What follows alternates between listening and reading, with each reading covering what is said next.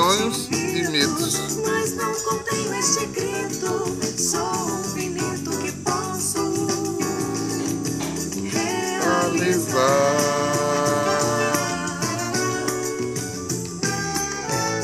Aprendendo cada dia um pouco mais, né, irmão Badeiro? Não tenho medo de olhar para trás. Cair, levantar. Bom dia, Leão.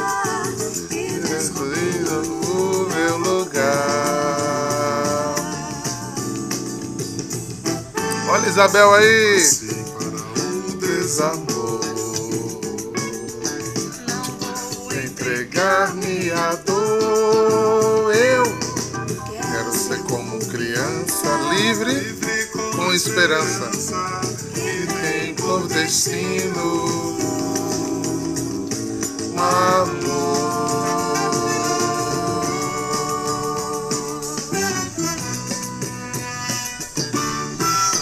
É fácil de tocar, né, irmão Babilha? uh! O ministério é que lute para tocar esse sambinha, por isso toca tão pouco. Mãe. Bom dia, bom dia, queridos. A turma que pegou esse sambinha aí pegou pesado com os músicos. Bom dia, queridos. Meu destino é o amor, Ju. Essa música diz muito coisas que eu acredito profundamente. Né? Vou caminhando a semear. Né? Que está dentro do Evangelho que diz, né? O que eu planto é exatamente o que eu colho. Produzindo vida em qualquer lugar.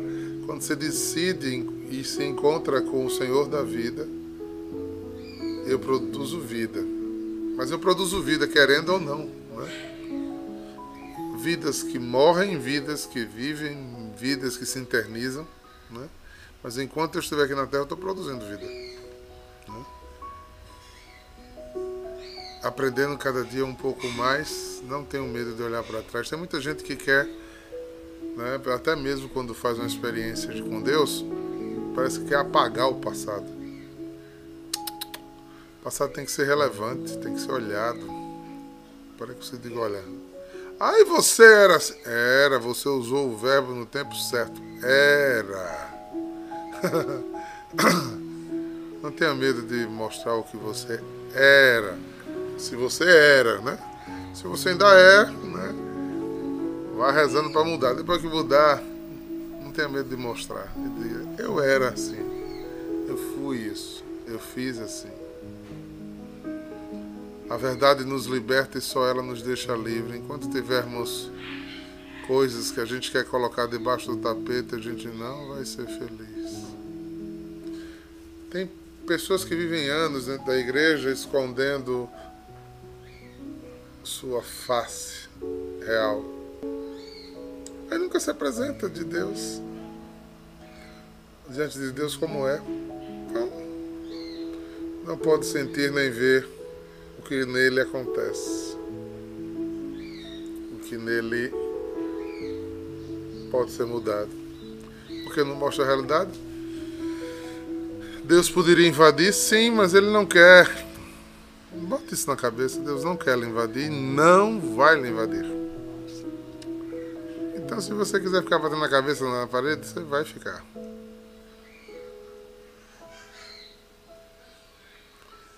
É... Aprendendo cada dia um pouco mais, não tenho medo de olhar para trás. Pensem nisso. Não nasci para o desamor. Às vezes a gente tem medo de olhar para trás porque a gente vive cheio de desamores. Escolhemos guardar o que não presta. Adoro, adoro. E aqui eu lhe digo, sinceramente, irmãos, a gente não sabe quem a gente é, por isso a gente não é bem. E muitas vezes a gente escolhe a infelicidade. que essa escolha de infelicidade é terrível. Porque parece que a gente luta para o mal e isso é ruim demais. Isso nos afasta demais desse lugar mais equilibrado, né? Parece que a gente vive procurando encrenca, tem. Mas o fato, a constatação é que eu não nasci para o desamor. Eu nasci por amor. Nasci para amar, para perdoar, para compreender. As pessoas se adoecem tanto, se permitem tanto a doença entrar, que eu acho que você já tiver algum amigo lá da China vocês já viram pessoas que não deixam ser amada. Não é que não são amadas, elas se fecham de tal maneira que não deixam ser amada. A pessoa quer amá-la. Quando você faz um gesto de aproximação com a pessoa, a pessoa lhe repele. Lhe repele. E a desculpa é porque eu fui desamado. Então eu não sei amar. A desculpa é que você está preso no passado. Você esqueceu que você não nasceu para o desamor. E preso no desamor você fica essa pessoa amarga, amargurada.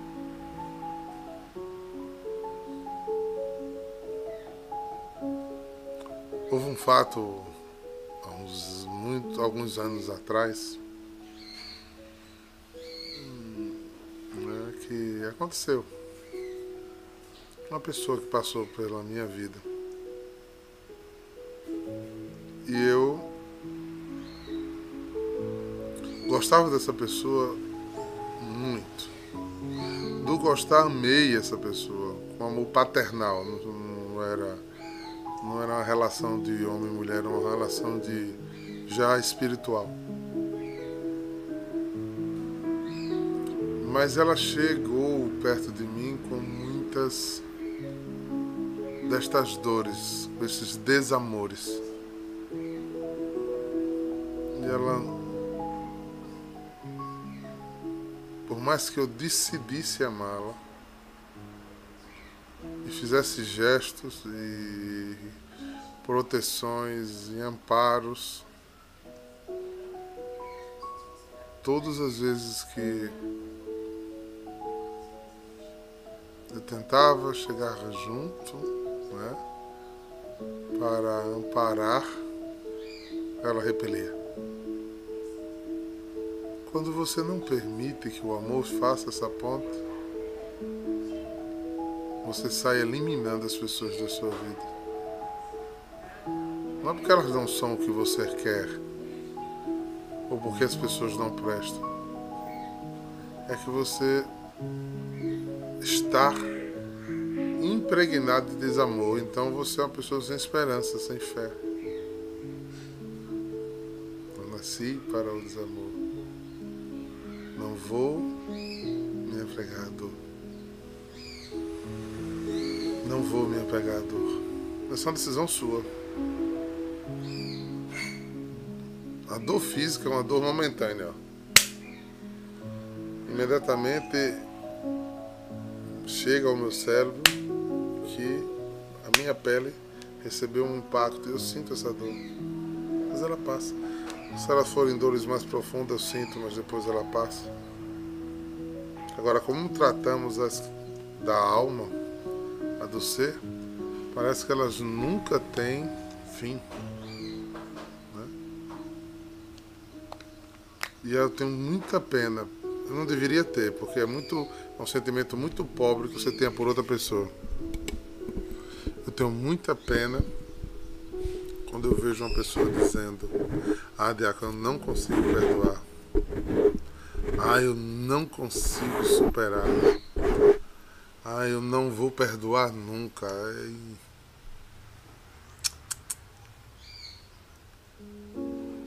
Porque você.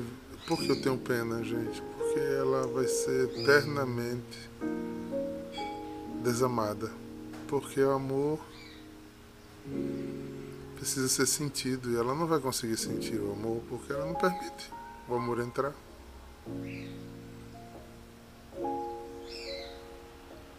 Cristiane, mais do que pedindo cura, isso aqui talvez não seja nem uma questão espiritual, sabe, Cristiane? Cristina, não é nem uma questão espiritual. É uma questão de decisão. Como é que a gente supera um medo enfrentando? Que a gente supera traumas trabalhando? Como é que a gente supera desamor? Dando uma nova chance. Isso é uma decisão, Cristina. Uma decisão. Rapaz, eu tenho duas opções: ficar aqui nessa lamúria, nessa vida infeliz. Ou eu vou sair desse lugar e vou ser. E vou ser outra coisa. Eu vou me me revestir de outros, de outras capacidades que estão inerentes a mim, à minha vida, ao meu jeito de ser. Então pense nisso, Cristina. É, é, é muito forte isso. Eu fiz essa reflexão, acho que foi no meu aniversário dos 30 anos.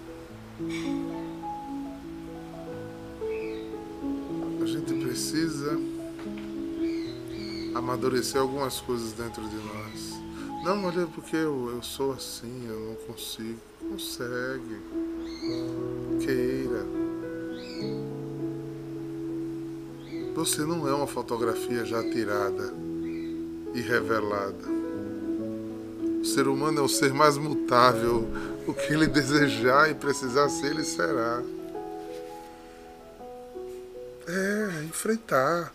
Eu não, eu não sou uma coisa estática, eu não sou uma estátua. Eu posso mudar. E as experiências, às vezes, de dor vão fazendo você.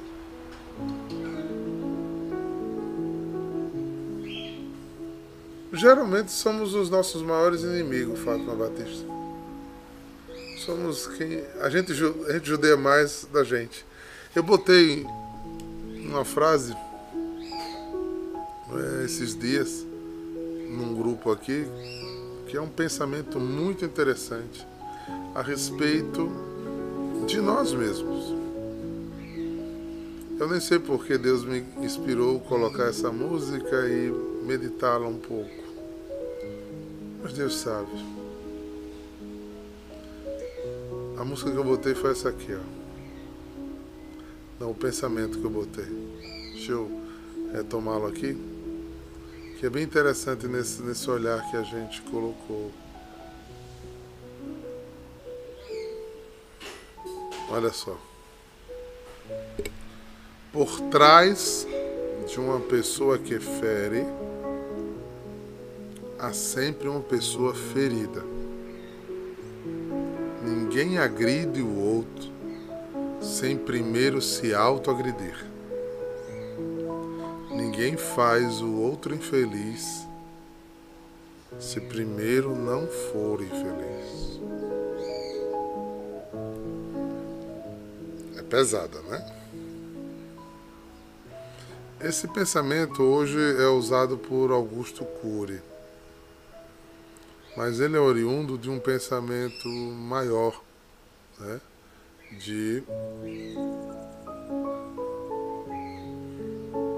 de Carl Jung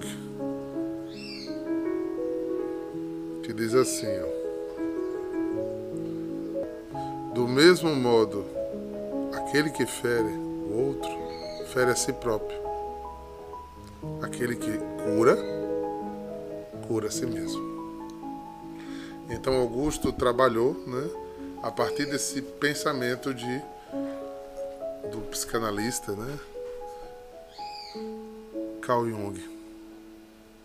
Do mesmo modo aquele que fere ao outro, fere a si próprio. Aquele que cura, cura a si mesmo. Então veja que essa decisão ela, ela vai a limites muito profundos e se você tiver paciência de contemplar um pouco o agir das pessoas no ser comunitário, um olhar de amoroso, misericordioso, um olhar equilibrado, né? Você vai vendo, né? Que nós vamos expandindo e espalhando as nossas as nossas infelicidades, as nossas mágoas, as nossas inquietudes, né? aquilo que não é bom em nós. Por isso que aí o fim da música eu digo, aprendendo cada dia um pouco mais.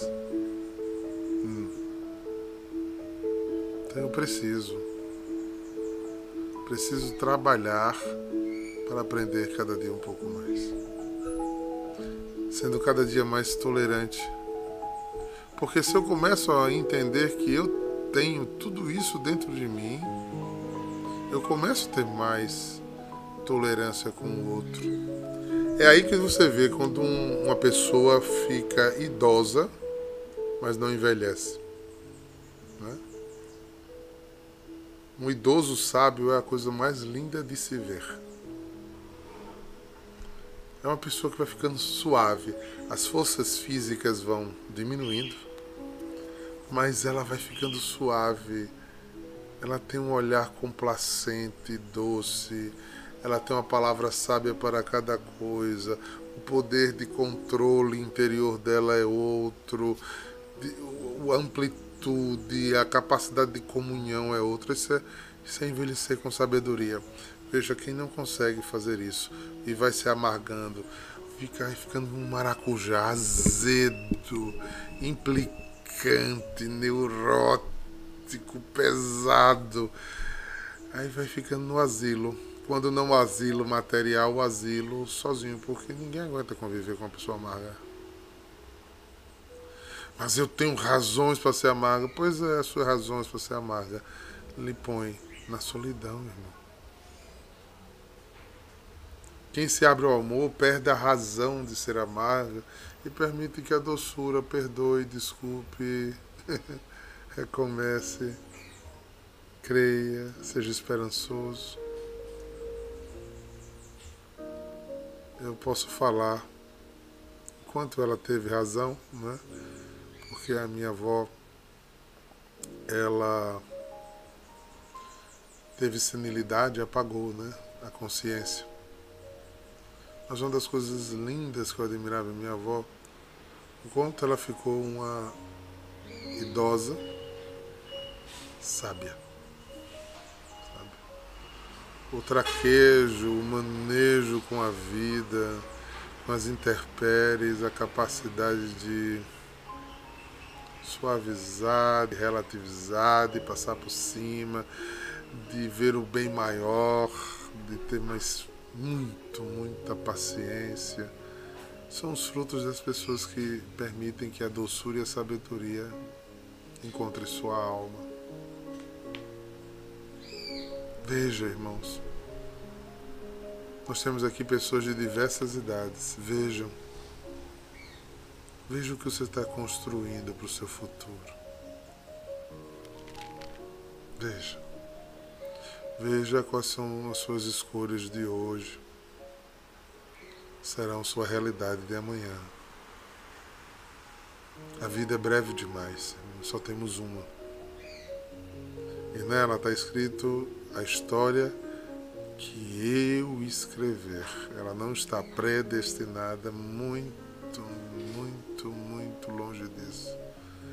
Ela é destinada à minha vontade aquilo que eu decido, aquilo que eu encaro,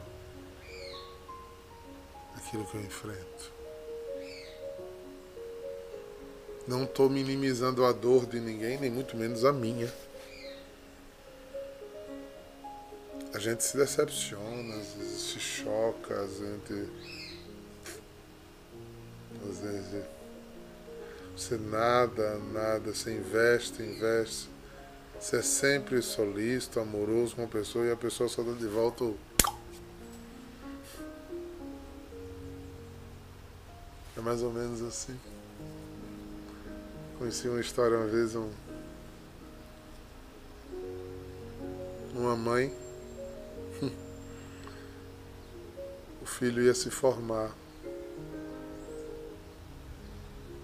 Né? E ele tinha o sonho de fazer parte do, da festa de formatura.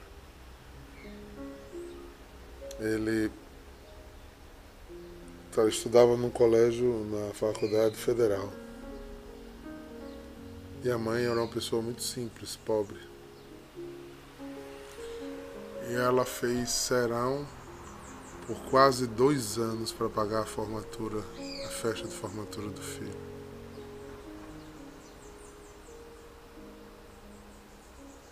Foi tão duro para pagar essa formatura que ela não teve condições de comprar um vestido para ela. Essa história é real, viu, gente? E quando chegou o dia da, do baile, da festa, que a mãe desceria com seu filho, ela toda emocionada, foi se arrumar como podia, botou o melhor vestidinho que estava no guarda-roupa. E quando ele olhou lá na sala, disse a ela: Você tá horrível, tá feia. Eu não vou descer com você e desceu com a tia rica, foi chamada para festa e não pagou nada da festa. Mas estava com um vestido muito chique, muito bonito. E essa mulher humildemente foi para a festa e ficou sentadinha lá vendo o filho descer. Eu assisti isso. E eu fiquei, eu fiquei ferido com esse cara por muito tempo. E essa mulher nunca ficou ferida com ele. Quando ele terminou de descer, ela com os olhinhos cheios de lágrimas foi lá dar um abraço nele. E ainda disse assim: Te amo, filho, estou orgulhoso de você. Eita, que as pessoas às vezes têm amor e não permitem ser amadas, né?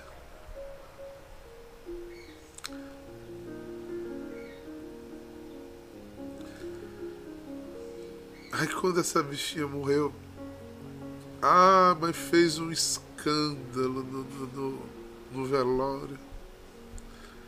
Juro a você, eu quase não termino a Ezequiel de raiva que eu tive. Eu tive que me confessar no outro dia para poder subir no altar para comungar. Olha minha mãe chorava, chorava. E tu acredita que no velório ele teve coragem de dizer ela que cuidou tudo da minha formatura? Você não acredita que ele vai dizer isso, não? Pois é. A gente pensa tanto na gente que a gente esquece de todo mundo que está à volta.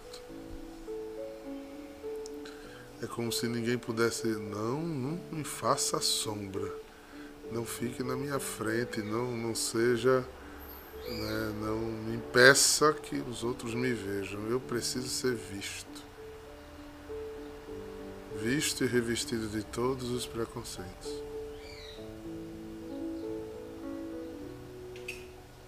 Irmãos, prestem atenção. A vida é curta, repito.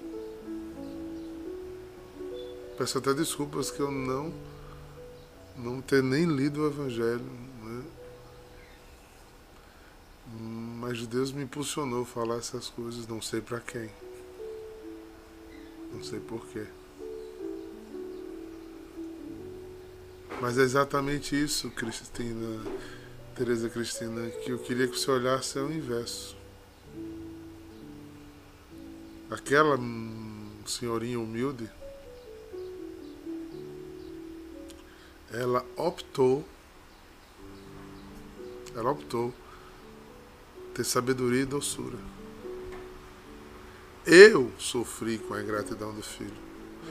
Eu acho que ela também sentiu, mas ela tinha mais amor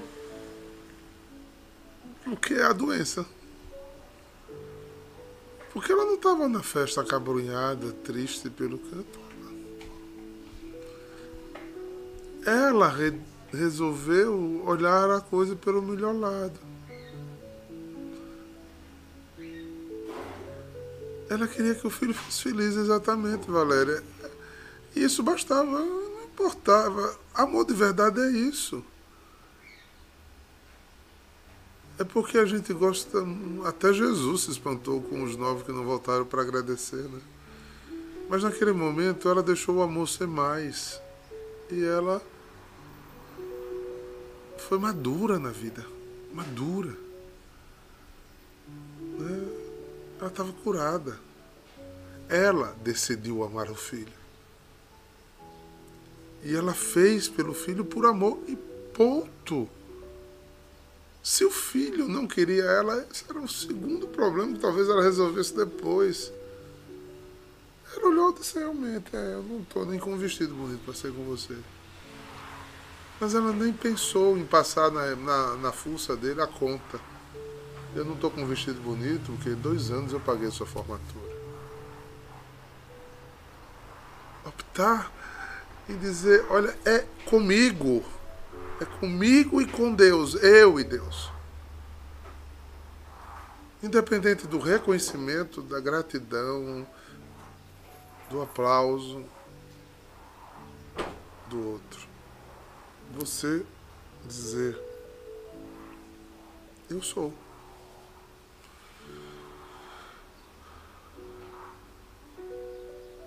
É por isso que aquela frase diz que amar dói.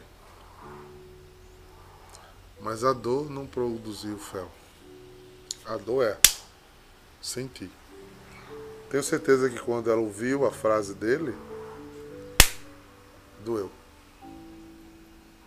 Mas logo o processo interior dela disse não. Eu posso ir para baixo, mas eu quero ir para cima.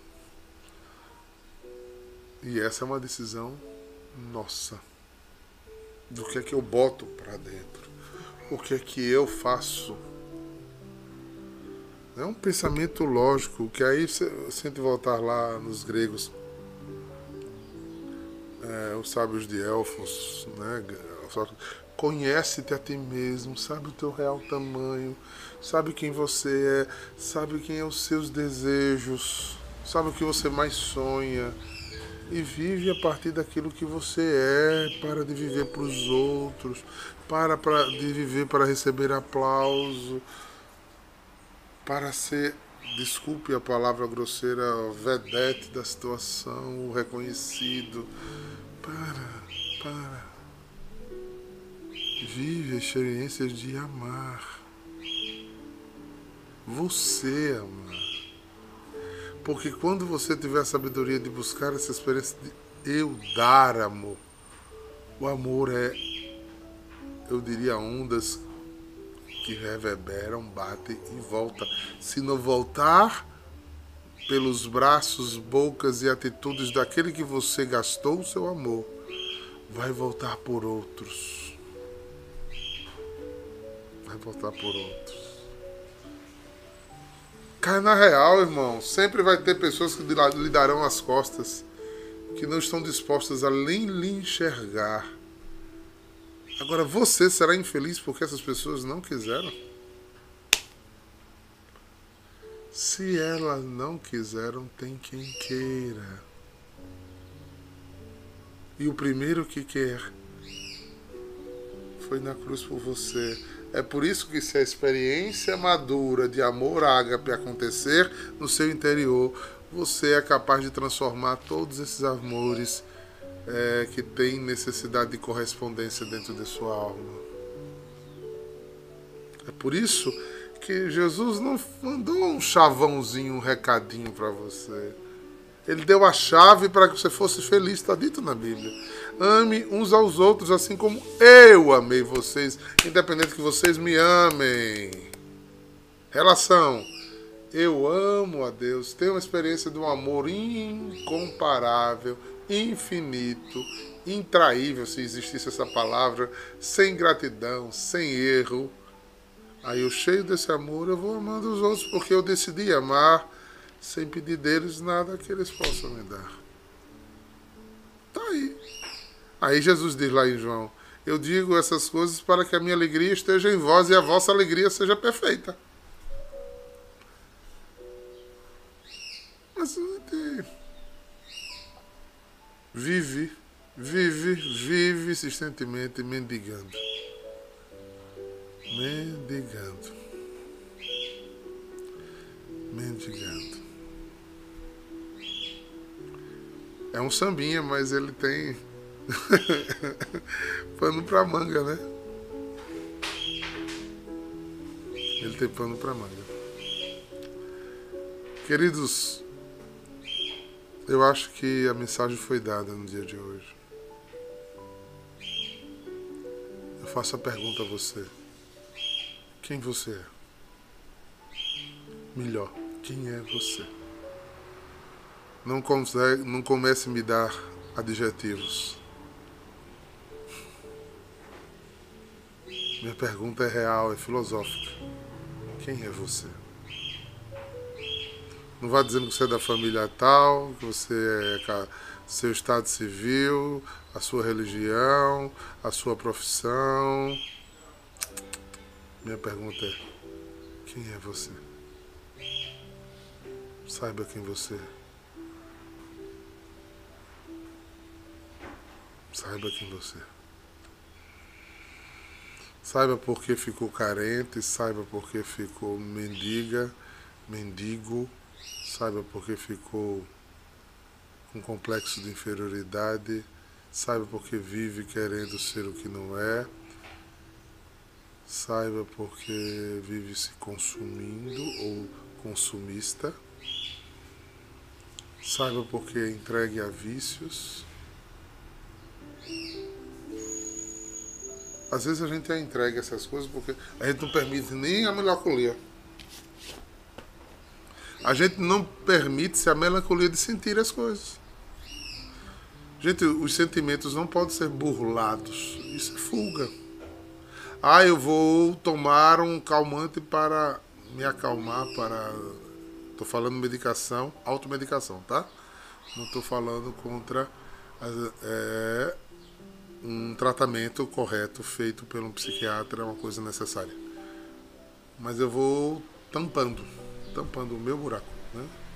Então eu bebo para pagar, eu, eu.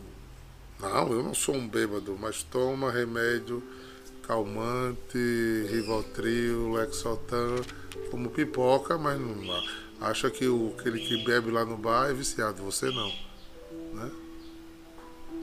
Você não sabe administrar suas dores, você não se permite a moleza ao molejo, desculpe, da, do mar da vida. Né? Você não se enfrenta.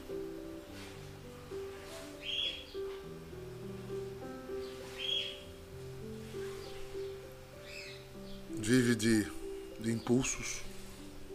Quem é você, irmão? Sabe até onde você pode ir. Não se agrida. Ah, mas porque eu faço isso em nome do amor. Jesus não se, não se agrediu hora nenhuma. Ele só foi até esse limite aqui porque ele tinha estrutura para ir. Ninguém pode dar o que não tem, será? Isso é suicídio. Suicídio. Quem é você? uma pessoa que vive que é amargurada por inveja e pensa que cobiça é inveja. Vocês sabem essa distinção? Eu vejo Lara comprar um carro zero e eu faço, Ave Maria, que carro lindo esse de Lara. Isso é cobiça. Eu quero ter um igual ao carro dela. Em princípio, não, eu não ferindo Lara por isso, isso é um pecado venial, porque à medida que quanto mais olhar para Cristo, mais ele vai embora. Inveja é o quanto eu ficar de, com raiva de Lara, porque ela conquistou um carro zero. Isso é inveja.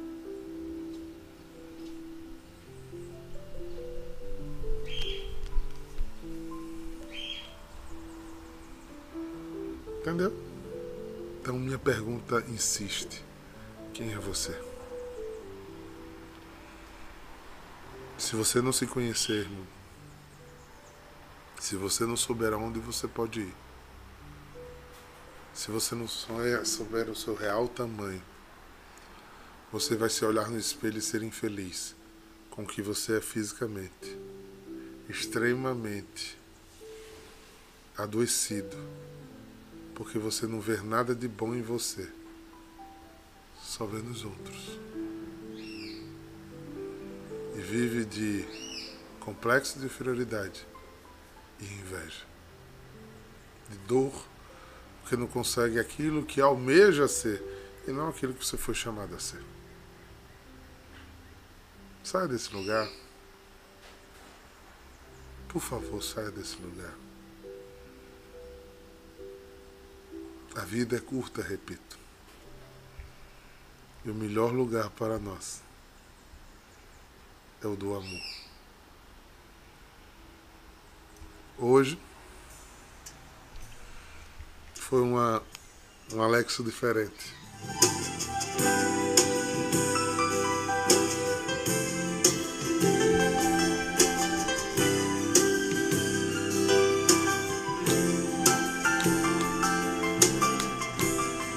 Perdão por não ter feito o palavra de evangelho, Deus mas nos diz na primeira carta de João 4, de 15 a 16.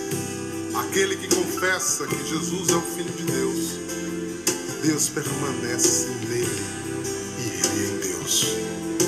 E nós conhecemos e cremos no amor que Deus tem por nós. Deus é amor, e aquele que permanece no amor permanece em Deus e Deus nele. Recebe, Senhor, este nosso louvor. Amado amor, perfeito amor. constitui um sinal de vossa presença. Posso sentir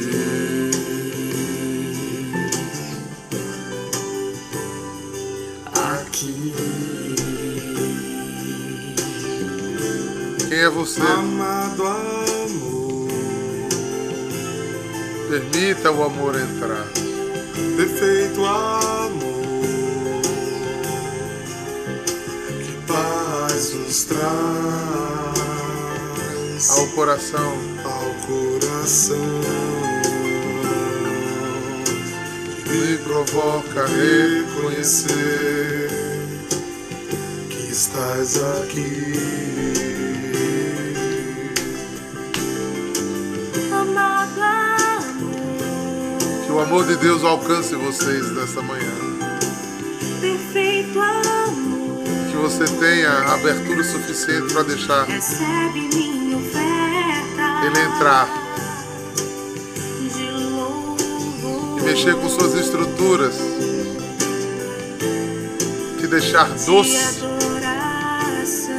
e sábia e sábio. Recebe, Senhor. recebe minha gratidão. Obrigado por você me amar. Que Deus Todo-Poderoso Ó Deus e Pai, estamos aqui na Tua presença. Esse é o nosso louvor, essa é a nossa sintonia, essa é nossa vontade de entregar os nossos corações e a nossa vida, porque sabemos que dentro do Teu amor tudo será restaurado, curado. Recebe, Senhor, recebe nosso louvor e oferta. Amado meu. Em nome do Pai, do Filho e do Espírito Santo. Que vocês tenham um dia abençoado, povo santo. Cheio da presença desse amor maravilhoso de Deus. Ele está para voltar Como é que ele vai te encontrar? Eu espero cheio de amor. Shalom!